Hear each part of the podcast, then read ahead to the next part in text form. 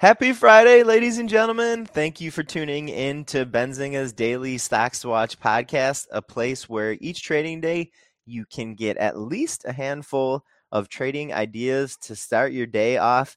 Merry Christmas Eve. Tomorrow's Christmas Eve, so this is Christmas Eve. Today is Friday, December 23rd, 2022. A quick birthday shout out to one of Benzinga's wonderful editors, Dustin Blitchak. Happy birthday, brother. Much love. We're going to go over a little preview of our list. Ideas that we want you to potentially get on your radar for the day. Could be something you might want to trade. It could be something you learn a little bit about, look into a little bit more, and decide you want to make something like an investment, or tune in for the next 10 minutes or so, and maybe you don't get a trade idea, maybe you don't get an investing idea, but you just get some good education that you probably will be able to apply somewhere down the line if you are an investor or a trader.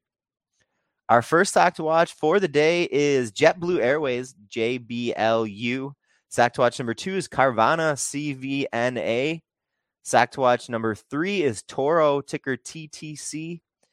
Number 4 is Dave and Buster's Entertainment. It's ticker Play, PLAY. And our last stock to watch for the day, for the week before the Christmas holiday, is Jamf Holding. It's ticker JAMF.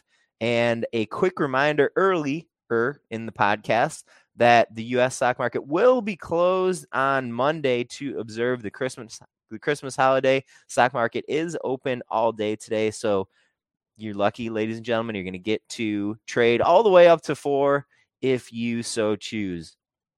All right, let's jump into our list really quick here and see what's going on in JetBlue Airways, JBLU. I saw this stock being discussed in the Benzinga Pro lounge chat here this morning.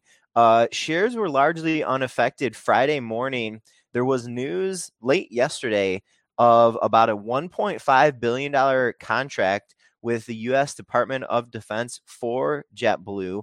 And a user was asking a question in the Benzinga Pro Lounge Chat. If you don't know what the Benzinga Pro Lounge Chat is, check out Benzinga Pro. It's pro.benzinga.com. And when you log in, by default, the chat should pop up. But if it doesn't, there's a little chat bubble in the top left corner. And there's like a bunch of communities kind of gathered in these chats.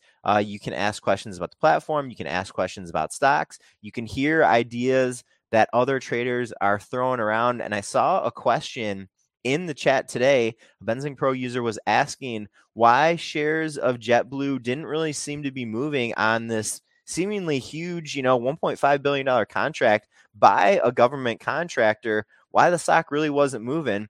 And for whatever reason, when we get these contracts from the U.S. government, kind of specifically, it's not really a catalyst very often for stocks, believe it or not.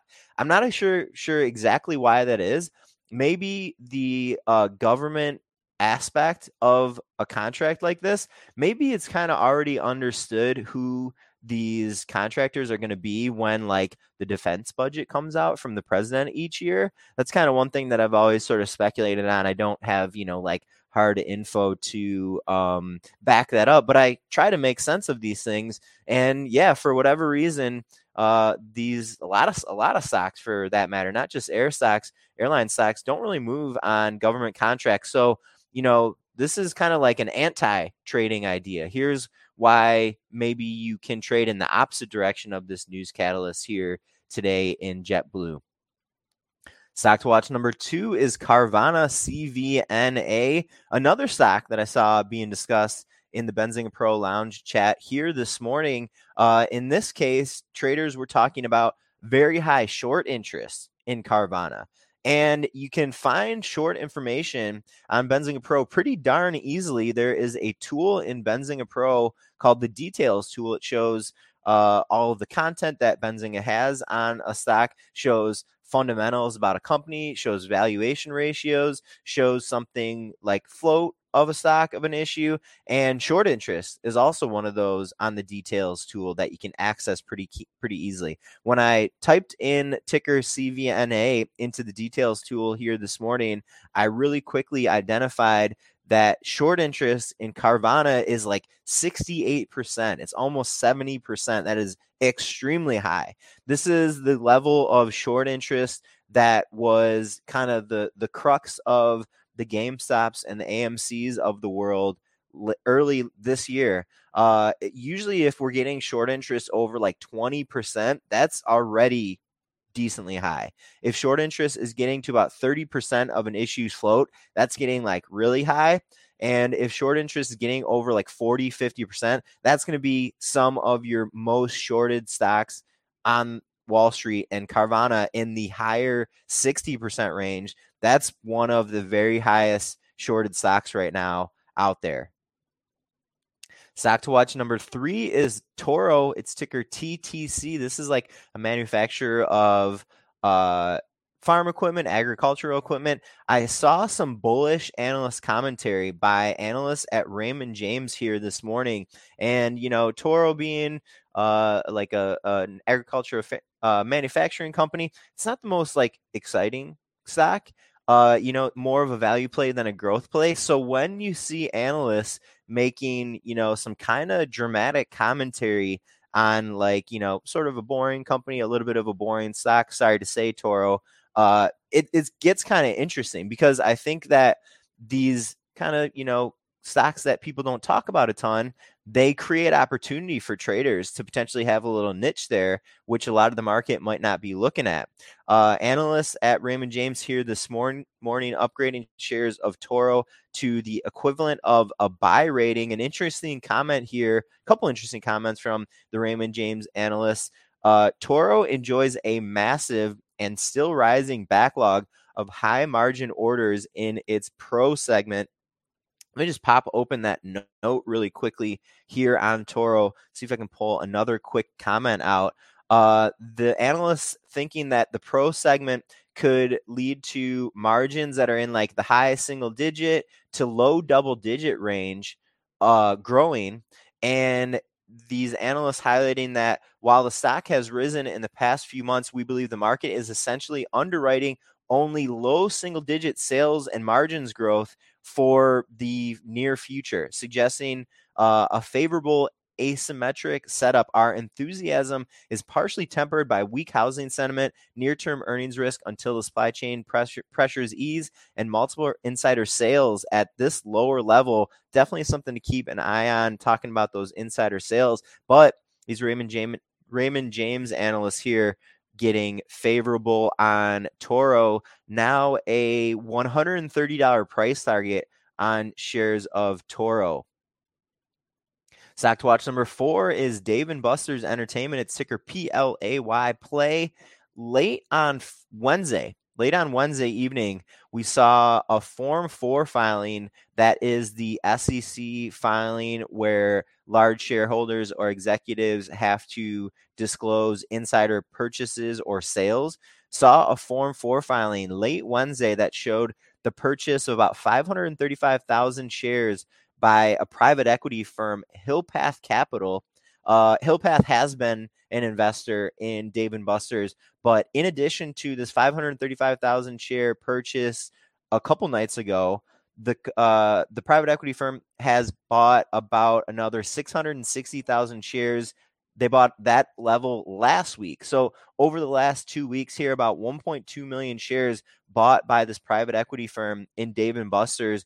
The firm now holds about 6.5 million shares of common stock, and they have equity swap rights for another about 2.5 million shares.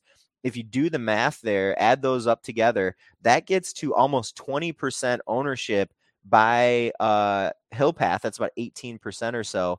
And I think early in 2022, they Hillpath did a filing to adjust its potential maximum ownership up to 20%, and you can see here they are approaching that level. I saw some commentary on this from an analyst at Raymond James, noting that Hillpath started its initial position in Dave and Buster's in 2018.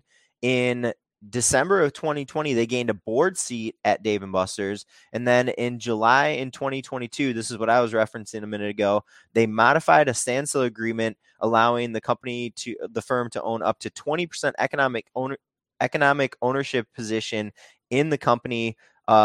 Kind of interesting here as we have PE coming into Dave and Buster's over the last couple of years, and then seemingly getting more heated over just the last, like 6, 7, 8 months or so.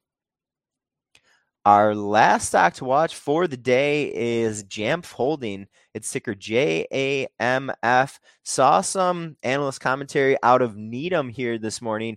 You guys and gals know how I love to tune into what the analysts are saying. They are a relatively easy way to get some pretty darn high-level information. At the least, get some perspective on a stock or a company that you're looking at. I don't, necessarily recommend you always prescribe to the recommendations that analysts are giving, but the information that's leading to their price targets and their recommendations is extremely valuable, if nothing else than to position some perspective for yourself. And a kind of dramatic comment here, something that stood out as a interesting little nugget to me this morning, is analysts at Needham, they are favorable on Jamf, and they said that the company's production differentiation in Apple devices is, quote, underappreciated. Again, they have, I don't know if I mentioned this, but they do have the equivalent of a buy rating on Jamf Holding shares. Let me just read you a little bit more here from that note. We believe the company's product achievements support its strong retention and growth metrics. A major point of pushback to the category of software is their product differentiation, again, which the analysts believe is underappreciated.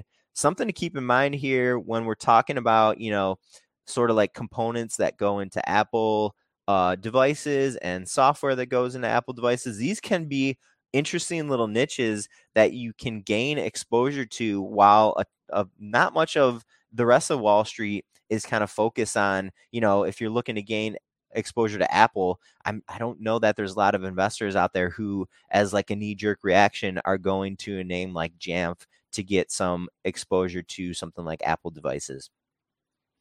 All right, folks, that is going to wrap it up for our Stocks Watch podcast for today, for this week. Again, a reminder that the U.S. stock market is closed on Monday. So I hope everyone has a nice long weekend. I hope you have a lovely Christmas holiday. And we'll be back next week. We won't be back next week because we're going to have a little bit of off time until the new year. If you do like the Stocks Watch info, you can still get this info on Benzinga Pro. If you go to pro.benzinga.com and you open a news tool and search Stocks to Watch, we'll still be posting this information next week on Benzinga Pro. We just won't be doing the podcast. I know you guys are going to miss us. We will, of course, miss you. Again, Merry Christmas, and I hope everyone has a Happy New Year. We'll see you in 2023, ladies and gentlemen. Later. Did you know nearly all stock price changes of 10% or more result from a single news headline? That's right. News headlines have a unique ability to drive stock prices up or down. These news catalysts create trading opportunities every day. All you need is a little help to reach out and take them. And if you're looking to grow your portfolio, it doesn't matter if your investment budget is small or big. An easy-to-read stream of news headlines will increase your opportunities to profit from price changes in the stock market, consolidate a knowledge-based investment strategy, and grow your portfolio. All you need is Benzinga Pro and its powerful news alerts, price tracking, and portfolio monitoring to make a positive change in your trading performance. We've already helped thousands of retail traders across the world, and they could not be happier. Increase your market knowledge, boost your exposure to big movers, and make informed trades before major price changes. The opportunities are all around you. Subscribe now, and we'll skyrocket your portfolio today.